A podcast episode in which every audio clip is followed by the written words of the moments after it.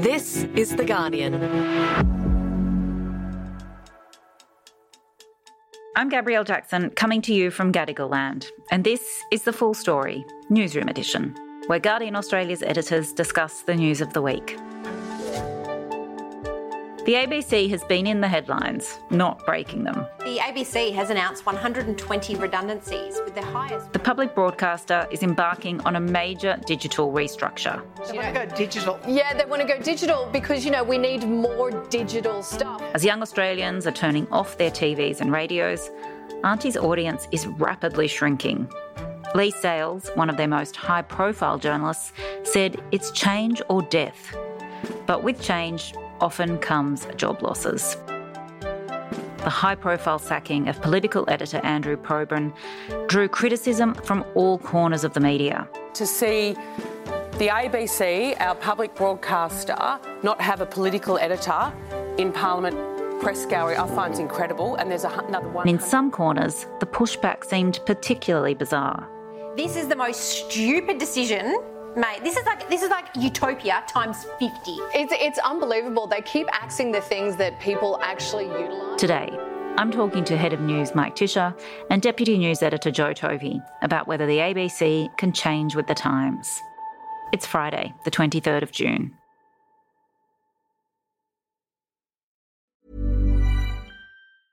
Finding your perfect home was hard, but thanks to Burrow, furnishing it has never been easier. Burrow's easy to assemble modular sofas and sectionals are made from premium, durable materials, including stain and scratch resistant fabrics. So they're not just comfortable and stylish, they're built to last. Plus, every single Burrow order ships free right to your door. Right now, get 15% off your first order at burrow.com slash ACAST. That's 15% off at burrow.com slash ACAST.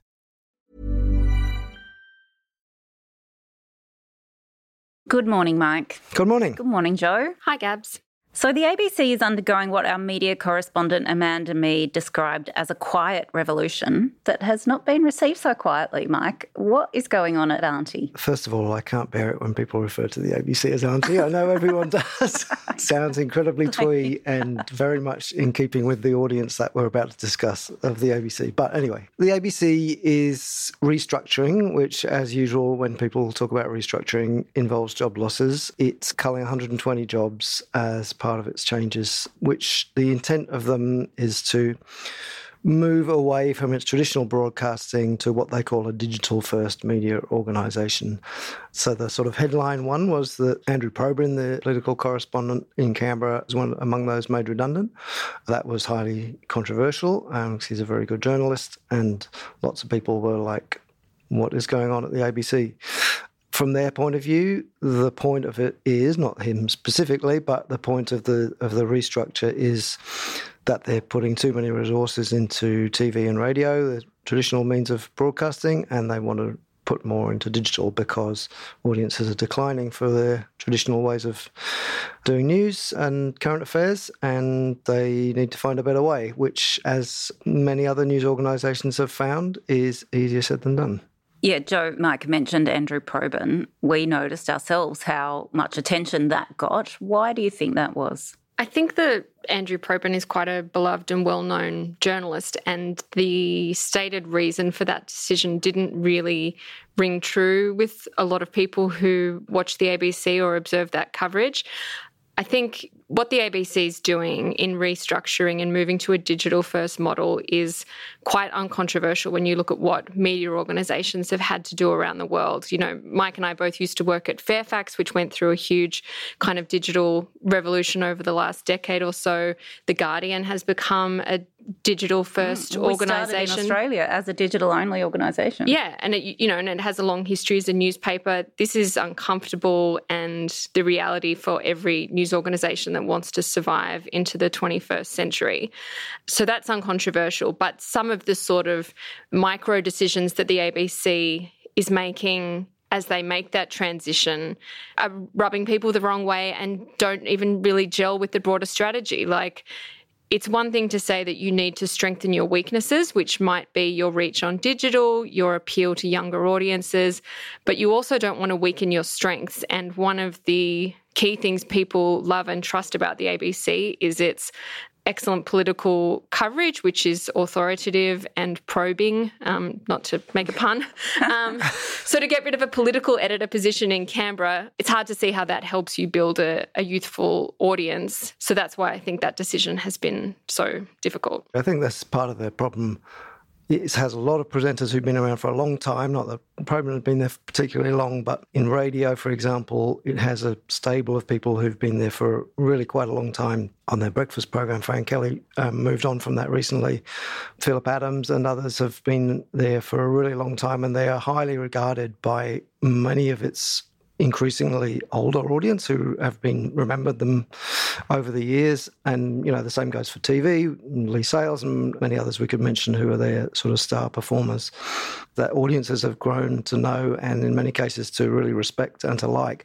But that audience growing older is also part, a big part of the problem because they're the demographic that still sticks by the ABC and tends to get its news from the ABC, but they are declining in terms of share and they're not being replaced by people coming behind them. So when a big star leaves, that's news, and people throw up their hands in despair and say, Oh my God, this icon of the ABC is no longer with us. But it does have a kind of logic in terms of trying to adjust to changing demographics of the country and how people receive their news. The ratings are pretty bad, aren't they, Jo? Yeah, that's right. So Amanda Meade, our media correspondent, uh, got a hold of some uh, internal presentations that showed at the moment only four out of 10 Australians currently watch ABC TV on a weekly basis, but by 2032, that's expected to drop to just two out of 10, with the vast majority of people under 40 not watching it at all. We've also seen a big drop off in some places more than others of listeners to flagship ABC radio programs, particularly particularly the breakfast programs on RN and local stations like 702. They're plummeting. They're not remotely competitive with their commercial counterparts in some places. And, you know, for an organisation that does receive taxpayer money that's there to represent Australians, if Australians aren't watching or listening, then you have to question whether they're meeting their charter obligations. And people have a right to ask questions in the organisation. I think it is imperative that they respond to that and find a way to reach more people. And of course, this is not just an Australian phenomenon, it's a global one. There's a digital news report, global report done by Reuters, which found very similar trends throughout the world that people are increasingly not getting their news by going to the front of a website or let alone a print newspaper, but through other channels, through social media, and that this particularly affected public broadcasters and particularly affected the age demographics that we were just talking about, that younger groups are no longer using those means, even when you think about a website, let alone a newspaper, to go to the front page and find out oh, what is in the news on my brand anymore. They find out through social media, through group chats, often YouTube, all kinds of other online platforms that traditional publishers have found in many cases hard to get traction on. Mm. So it's clear they have to do something to attract these younger audiences. They know that they seem to be aware that they have to, but are they stuck between a bit of a rock and a hard place? It seems every time they do try to change the strategy, especially if it's to attract younger people, sections of the media are up in arms about it. Yeah, I mean, I think the ABC is in a really difficult position all the time. They've got critics on the right saying they're too left wing. They've got critics on the left saying they're going too soft.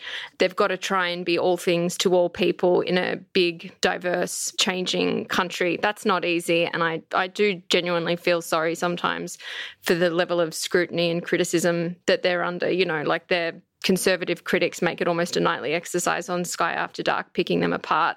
Um, it's not an easy environment to operate.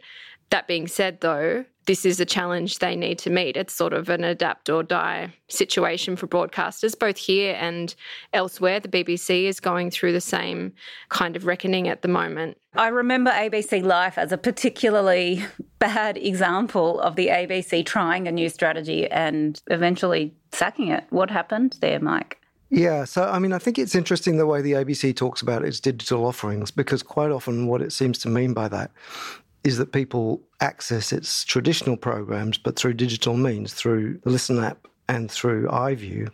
But that's not really creating different kinds of programming that, and thinking about the, the news or current affairs in a digital way. ABC Life was an attempt to do that. It had a much more diverse staff. It was appealing to a younger and a more diverse audience, and it got absolutely crucified. uh, and it was also dealing more in lifestyle content, which you know is sometimes easy to parody, but in fact is incredibly popular mm. and has its completely legitimate place in current affairs coverage as well. You know, The Guardian does it just as every other site does it. Yeah, uh, just on that, I think it was really stuck during that period that ABC Life was just getting so much stick for daring to talk about domestic matters and child rearing and all this stuff. Nobody objected to Guardian Australia or, you know, the afternoon shows on 702 talking about, you know, your annoying teenagers and why they won't pick up their socks. Like there's plenty of kind of inane domestic content. It was just that content is generally pitched at boomers, and mm. ABC Life was an online attempt to pitch it at a younger, more diverse audience, which mm. says a lot more about the critics really than it does about the ABC. I just went back to look at a little bit of that coverage, and in September 2019, Chris Kenny wrote a column in The Australian, one of very many columns about ABC Life that appeared in The Australian, which was headlined it that it hits a new high on the wokeness scale. I mean, obviously, the wokeness scale has been massively recalibrated since 2019, and now it would barely. It would barely make a dent on the wokeness scale, I don't think, according to the Australian. But talking about the Australian, I mean, they also tried to made a very ill-judged foray into youth publishing that lasted even a shorter period than ABC Life when they launched the Oz, which was meant to appeal to younger readers. They ran at least one spectacularly ill-judged piece, which was so defamatory that we can't even say what it was about. but we, and, it is imprinted on our brains forever. And was generally yeah. panned for quite similar reasons to ABC Life, except that the content, I would argue, was worse. But um, that's a, debatable. But it just shows that it's not easy. Like when older and traditional news organisations try to sort of consciously appeal to the kids in ways that are, you know, familiar to people from The Simpsons. It's really difficult and it's very hard to do it well. And the ABC is no different from anyone else in that respect. And we saw a very similar line repeated in The Australian when it came to Andrew Probyn sacking as well, Mike. Well, there was one headline in particular that stood out in the Australian, which was over a column by Nick Cater, the, their columnist, which was was Andrew Probyn let go from the ABC for being male and white? Question mark. The first line of the article made clear that there was no evidence that he was let go from the ABC for being male and white. And the rest of the article uh, made almost no reference to Andrew Probyn at all. But it was just, there was a line in it about the quotes poisonous doctrine of social equity, which apparently the ABC is among the organisations that has fallen for this poisonous doctrine. It just kind of pointed to the fact that whatever the ABC does, it's going to be accused of being too woke in some quarters and to sort of force the Probyn departure into that framework took a lot of a lot of work, which in some ways you can you know, almost feel like you have to applaud, but it was just ridiculous. I was really confronted by the fact that social equity is a poisonous doctrine. Mm. But isn't it absurd? The ABC's charter is literally to appeal to all Australians, and Australia is a diverse place. Yeah, I mean, I think there's some of the many valid criticisms that could be made about some of the recent decisions and the restructure or ABC programming in general. The one that I find the weakest and frankly the most offensive is the idea that they're too woke, that there's too many diversity hires. I mean, as you say, cultural diversity is part of the ABC's charter.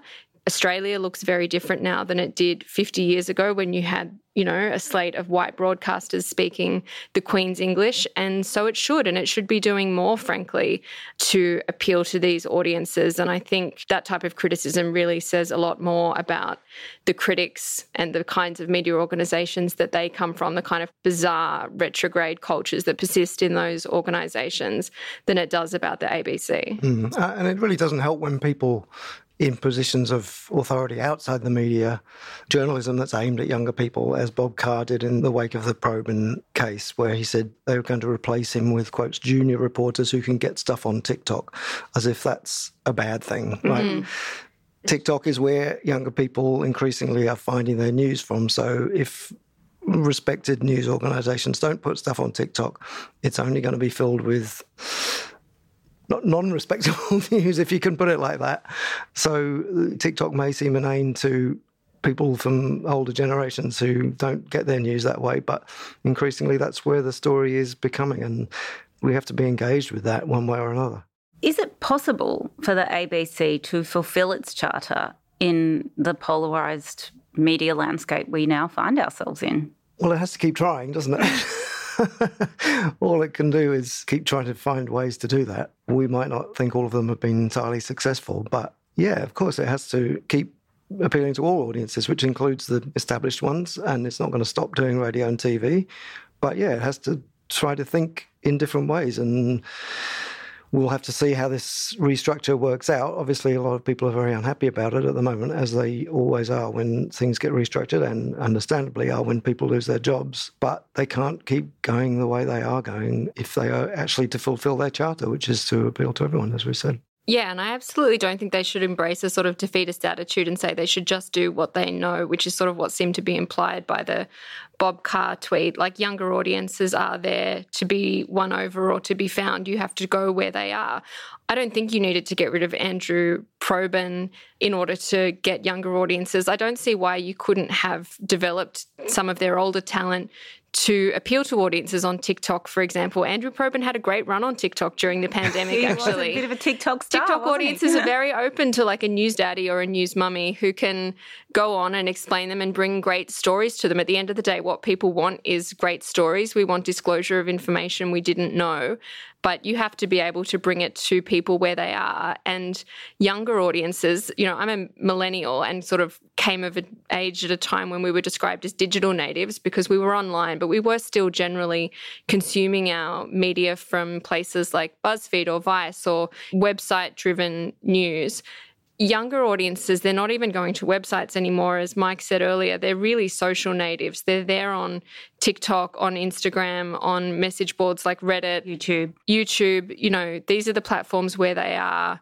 They're less loyal to brands, but if you can reach them with the same informative, quality, entertaining content, and entertaining being the key way, finding ways to adapt that, I think big media organizations can survive.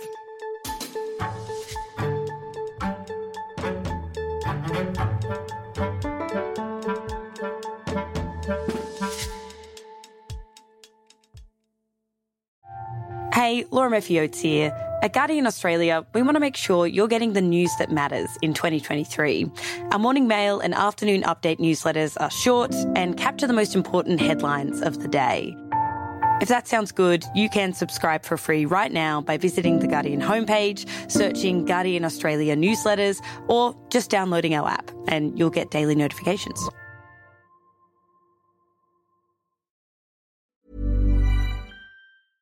Finding your perfect home was hard, but thanks to Burrow, furnishing it has never been easier.